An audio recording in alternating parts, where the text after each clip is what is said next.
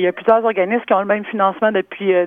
euh, ans sans indexation, donc ils ont 50-60 euh, 000 par année et c'est le même montant qu'ils ont depuis 10 ans malgré l'augmentation des coûts de système. Et euh, je vous dirais que les coupes dans les services publics font mal à la population, mais font mal aux organismes communautaires parce que la population se retourne vers nous et on a des augmentations assez importantes du nombre de gens qui cognent à nos portes.